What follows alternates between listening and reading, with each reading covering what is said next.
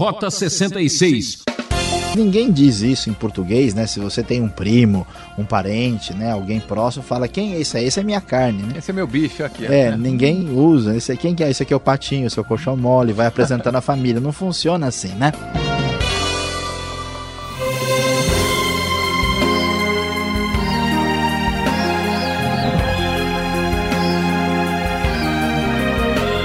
Aqui é Beltrão e convido você a saborear um estudo que está no ponto. Essa é a série Gênesis. No último programa, pulamos para a história de Judá e Tamar, registrada no capítulo 38. Hoje retomamos a sequência para conhecer a vida de José. Sonho numa família em confusão. Esse é o nosso tema de hoje em Gênesis 37. Rota 66 segue viagem para o Egito, onde o povo de Deus vai viver sua maior aventura e também pesadelo. E quem vai explicar esse texto é o professor Luiz Saião.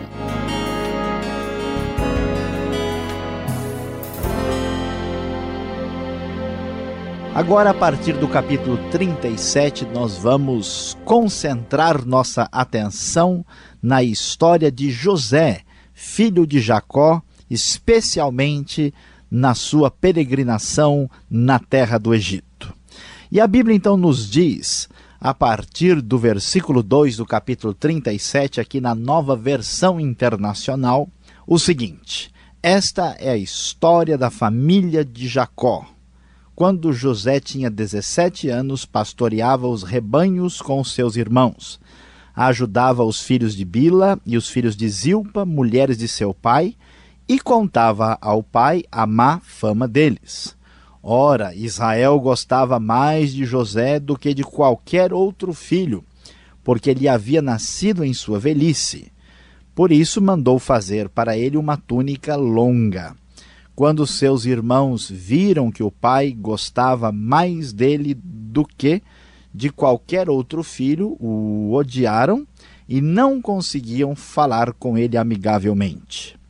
Conforme nós lemos, vamos descobrir que a família de Jacó está enfrentando problemas. Nós estudamos nos capítulos anteriores como Deus, pela sua graça, bondade, misericórdia e sabedoria, agiu de maneira a abençoar a família dos patriarcas. A família dos patriarcas muitas vezes demonstrou-se como uma família problemática, cheia de muitas dificuldades. E aqui nós vamos observar que Jacó, que tinha nascido numa família onde havia uma clara preferência entre os irmãos, que era o caso de Jacó com Esaú no relacionamento com os seus pais, agora na sua vida vamos ver Jacó fazendo a mesma coisa. A verdade é que seu filho José vinha de uma família cheia de problemas, problemas que já duravam há bastante tempo. E que dificuldades surgem na história da formação de José, o grande homem de Deus que vai ser ressaltado a partir de Gênesis 37. Em primeiro lugar, nós vamos observar que a família tem da parte do pai uma postura de injustiça. Não é porque Jacó é um servo de Deus que ele é uma pessoa perfeita.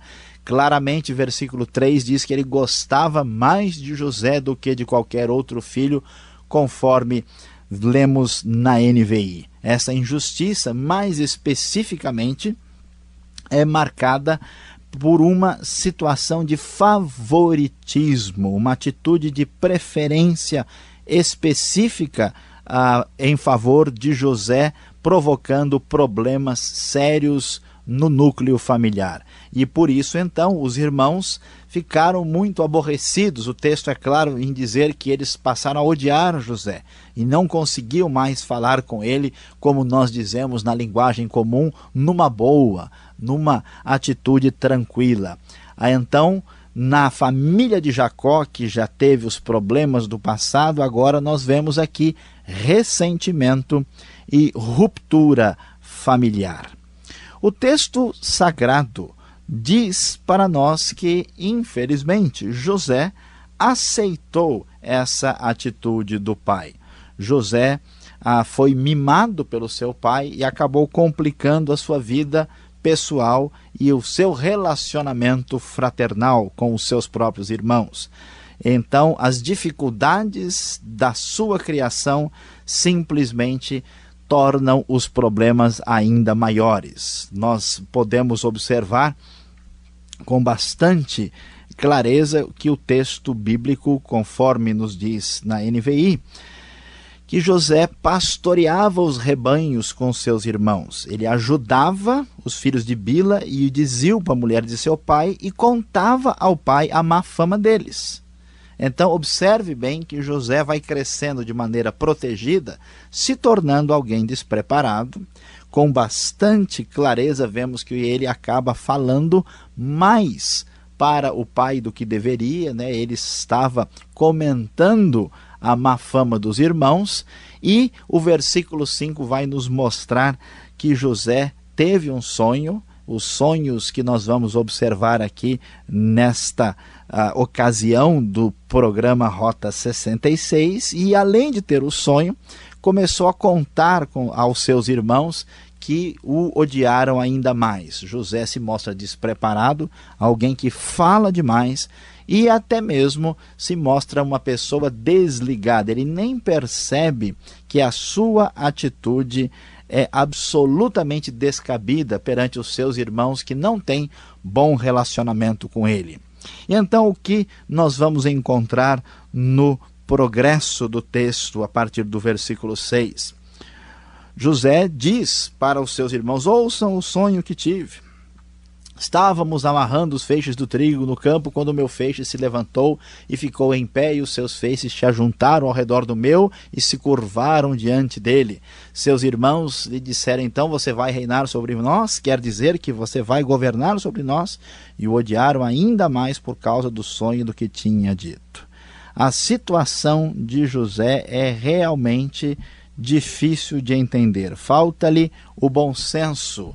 Ele não só se mostra desligado, como agora tem uma atitude de certo orgulho, de dizer para os irmãos: Olha, eu, veja só o sonho que eu tive, eu vou estar acima de vocês, conforme o sonho que eu tive. Ele poderia ter ficado quieto, mas fez questão de contar aos irmãos. E ainda insiste teimosamente em repeti-lo de modo que a situação de José na família, os sonhos de uma família abençoada se tornam mais pesadelos do que qualquer coisa. E a situação vai se complicando.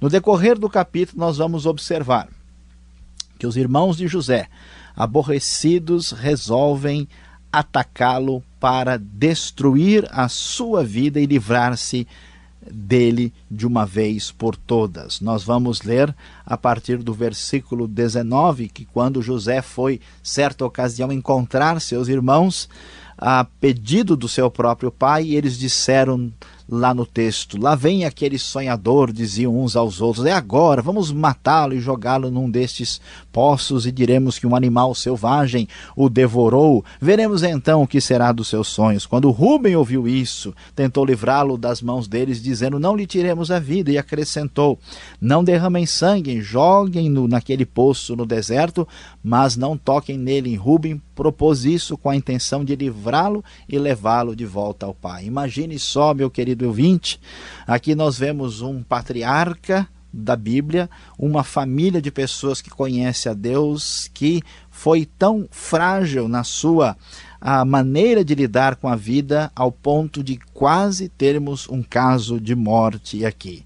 O que vamos descobrir, versículo 23 diz: Chegando José, seus irmãos lhe arrancaram a túnica longa, agarraram-no e o jogaram no poço que estava vazio e sem água.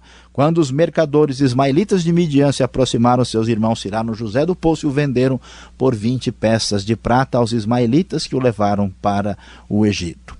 José sofre violência, insulto, desprezo, agressão, enfim, a sua vida corre perigo. E assim eles vendem José para aquela caravana que se dirige ao Egito e fica imaginando. O texto diz para nós que ele tinha apenas 17 anos de idade. Certamente viajou e de maneira bastante desconfortável por cerca de 700 quilômetros. Foi para um país estrangeiro, assim como havia acontecido com Jacó.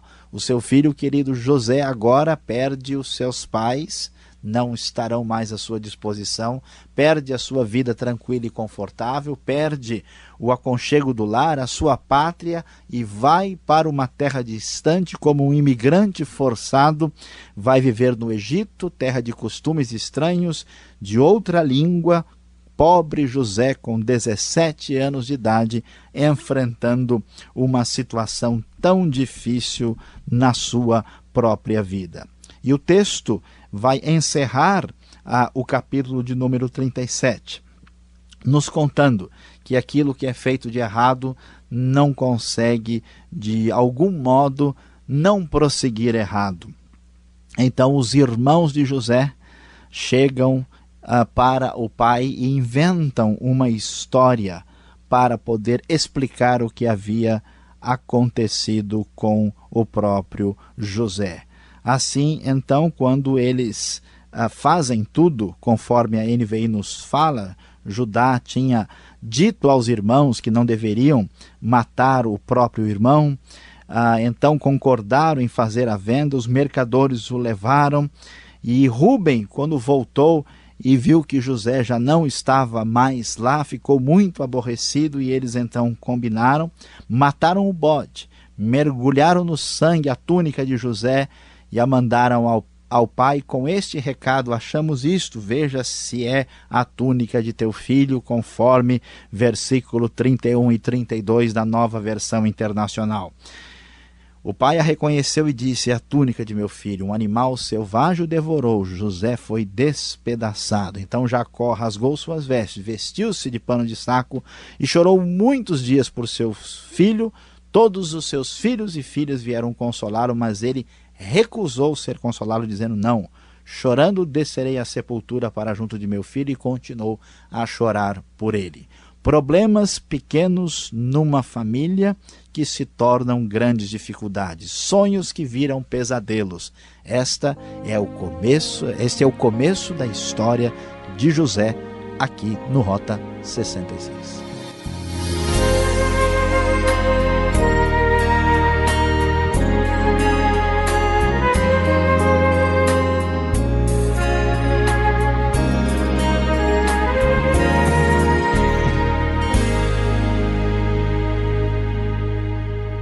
Você está acompanhando o estudo Sonho numa Família em Confusão, baseado no texto de Gênesis, capítulo 37. Muito obrigado por sua audiência. Esse é o programa Rota 66, o caminho para entender o ensino teológico dos 66 livros da Bíblia. Não fique aí sonhando. Escreva para nós. Caixa Postal 18.113, CEP 04626-970, São Paulo, capital. E o e-mail é rota66@transmundial.com.br. Rota 66 tem a produção e apresentação de Luiz Saião, redação Alberto Veríssimo, locução Beltrão, realização você já sabe, Transmundial. Vamos tirar as dúvidas? Então vamos para a segunda parte do programa.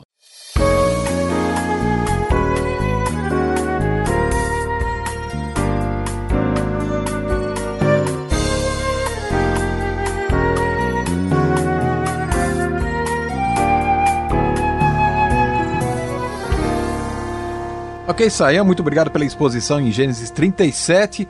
Uma história fantástica esta de José que nós vamos acompanhar a partir de agora. Sonho numa família em confusão.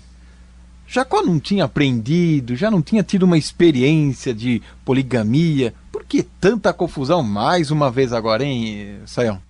Olha, Alberto, sei que os nossos ouvintes aí estão prestando atenção. É, veja bem, Jacó tinha enfrentado a problemas na sua vida pessoal e nem sempre uma experiência negativa ajuda a pessoa a prestar atenção e não repetir os mesmos erros, né?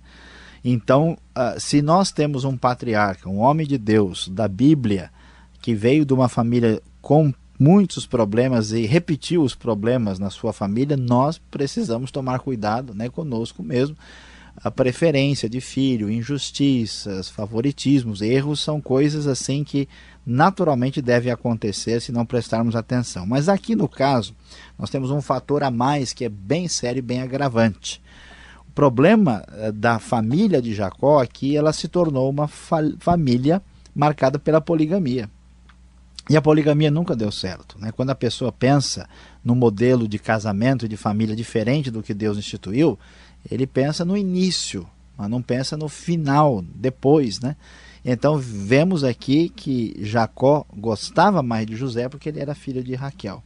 E aí, então todas as complicações se manifestaram aí, porque nem todo mundo era vamos dizer, exatamente da mesma família. E na história da humanidade, na história das grandes monarquias, sempre que nós temos aí muitas mulheres né, e um homem ali com uma, uma espécie de família poligâmica, nunca a experiência foi positiva. Deus estava certo naquilo que ele ah, elaborou e criou. Tá certo. Eu estou vendo aqui nessa história toda, né, o seu o sonho numa família em confusão. Que roupa era essa que causou tanto escândalo nessa família, né? Por que tantos ciúmes, tanta inveja? E era uma família, digamos, de um patriarca abençoado, mas que tinha lá seus problemas, né? Pois é, é, a gente lê isso e fica assustado. Puxa, por uma simples roupa quase surge um caso de polícia aqui, né? Quase que nós vamos ter uh, um programa policial do final de tarde aqui por causa de uma simples roupa. Mas veja bem, estudando o texto, nós vamos descobrir uh, elementos novos que vão nos ajudar a entender. Uma, uma roupa na antiguidade tem muito mais valor do que hoje. Né? Ninguém ia lá no centro da cidade comprar dúzias e, né, de, de camisas e roupas distintas por um preço bom. Roupa é difícil, né? as pessoas têm uma ou duas roupas distintas, não mais do que isso. E essa roupa que José comprou, no texto hebraico diz que ela era uma túnica longa, era uma roupa diferente. Hoje nós diríamos que ela foi comprada num shopping de qualidade. Era uma grife de Jacó, né? É a grife de Jacó, exatamente, excelente colocação.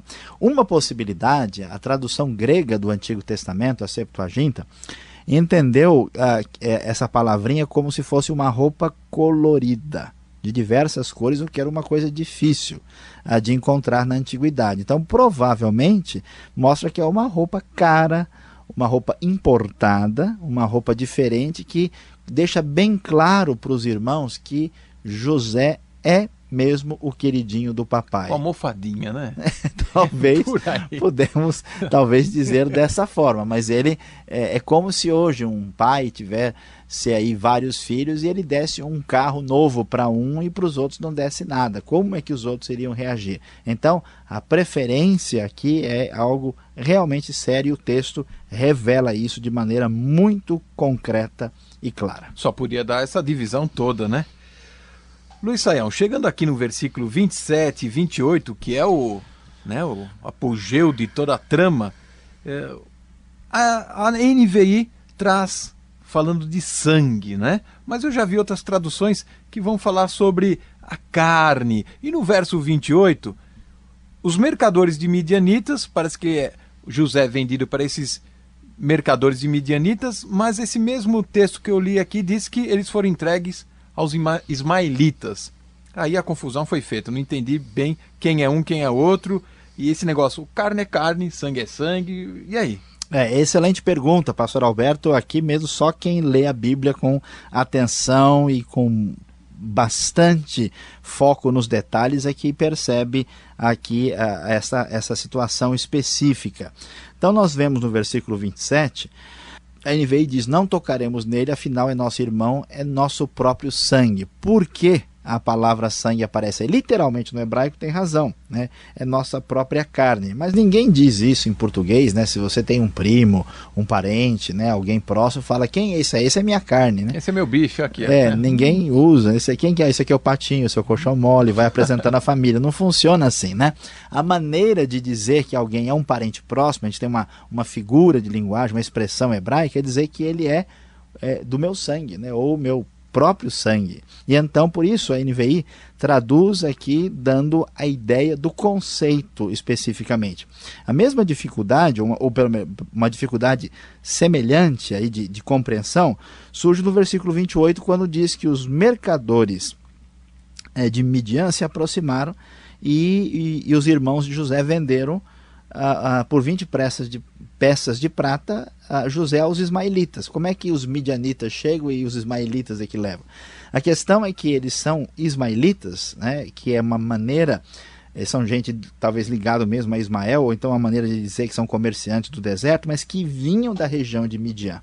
Por isso que a NVI, com bastante a, vamos dizer, propriedade, traduziu quando os mercadores ismaelitas de Midian. Então, eu sei que nossos ouvintes aí né, ficam assim, prestando atenção, puxa, mas isso é muito detalhe, mas é de fato a, a Bíblia precisa ser é, explicada né, nos seus pontos onde a gente tem dúvida. Muita coisa a gente já está é, bem esclarecido para nós. E o autor aqui é bem específico, bem preciso nos detalhes da história, o que dá a credibilidade do texto, né? Claro.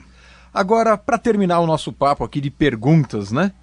Os sonhos de, ja de José eram delírios de um adolescente, não é? Ou de fato Deus estava falando, ou era um, é? a comunicação de Deus aqui?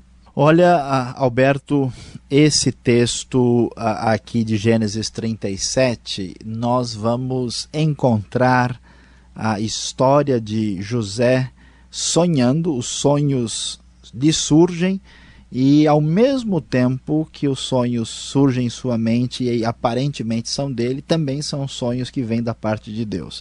E aqui nós temos algo muito importante para observar. É claro que nem todo sonho que nós temos é uma revelação de Deus, mas no caso de José, especificamente, Deus tinha um plano de usar a sua vida para preservar o seu povo, né? tem a ver com aquela aliança né? feita com Abraão e atravessando a história para chegar à redenção final para preservar o seu povo no Egito naquele momento e depois trazê-lo finalmente para a terra onde eles haveriam de habitar. A, questão é que esse sonho é de José e é de Deus ao mesmo tempo, mostrando para nós que Deus age conosco, né, na nossa vida, apesar das nossas fraquezas e no meio da nossa fragilidade. Então, mesmo José sendo um menino mimado, um adolescente com dificuldades, os sonhos vinham de Deus. Ele não sabia né, quando e como falar sobre eles, mas eles eram de Deus. E isso nos dá grande esperança, porque Deus também age e trabalha na nossa vida, apesar da nossa fragilidade, da nossa insuficiência e da gente talvez não saber se comportar com perfeição em todas as situações. Muita alegria uh, depender de um Deus desse. Eu fico imaginando como seria o café da manhã da família de Jacó, né? Toda hora chegava lá o rapazinho, né? Com a sua roupinha, né? Bem passada. Nós podemos dizer que José é um tipo de Cristo? A gente pode dizer alguma coisa assim, já que ele era um adolescente é, problemático? Olha, uh, a gente tem que tomar um pouquinho de, de, de cautela, um pouquinho de cautela nessa afirmação. Uh, tipo é uma expressão que se refere né, a, a, a certas coisas do Antigo Testamento que é, apontam para uma realidade futura que se cumpre na pessoa de Cristo. E aqui no caso de José, existem alguns paralelos entre José e a, e a pessoa de Jesus, o fato de ter sido vendido pelos seus próprios irmãos, existe aí toda uma história é, de sofrimento. Há certos paralelos, mas não há assim uma coisa que nós podemos dizer que José é uma espécie de história de Jesus no Velho Testamento. Então é, é bom ter um pouco de cuidado, apontando certos paralelos interessantes, existe um pouco disso, mas não tanto quanto em outras ocasiões onde o texto é muito claro e, e objetivo. Não vamos colocar como uma figura de, né? É, não é, não é exatamente isso. Muito bem, obrigado, Sayão, pela explicação. E você agora acompanhe você que tem aí em casa aí um adolescente ou a sua família está um pouco sonhadora demais, a aplicação desse estudo.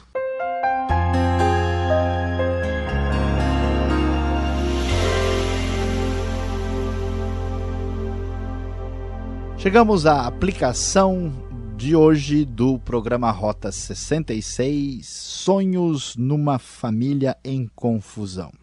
O que podemos aprender de prático para a nossa vida? vamos descobrir nesse texto que pequenos problemas na família merecem mais atenção, devem receber cuidado.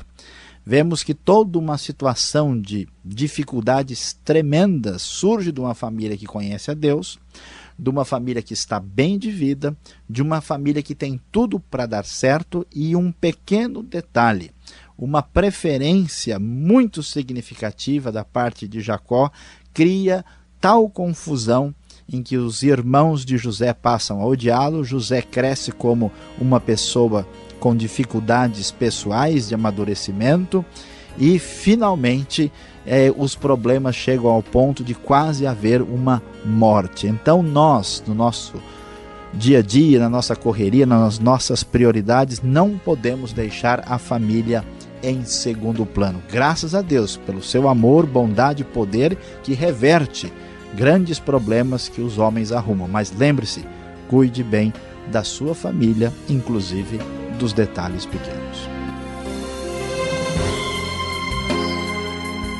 É, por hoje é só. O programa Rota 66 volta nessa sintonia e nesse horário. Não perca. Um forte abraço do Beltrão. E fica aqui o convite. Visite o nosso site www.transmundial.com.br. E até lá.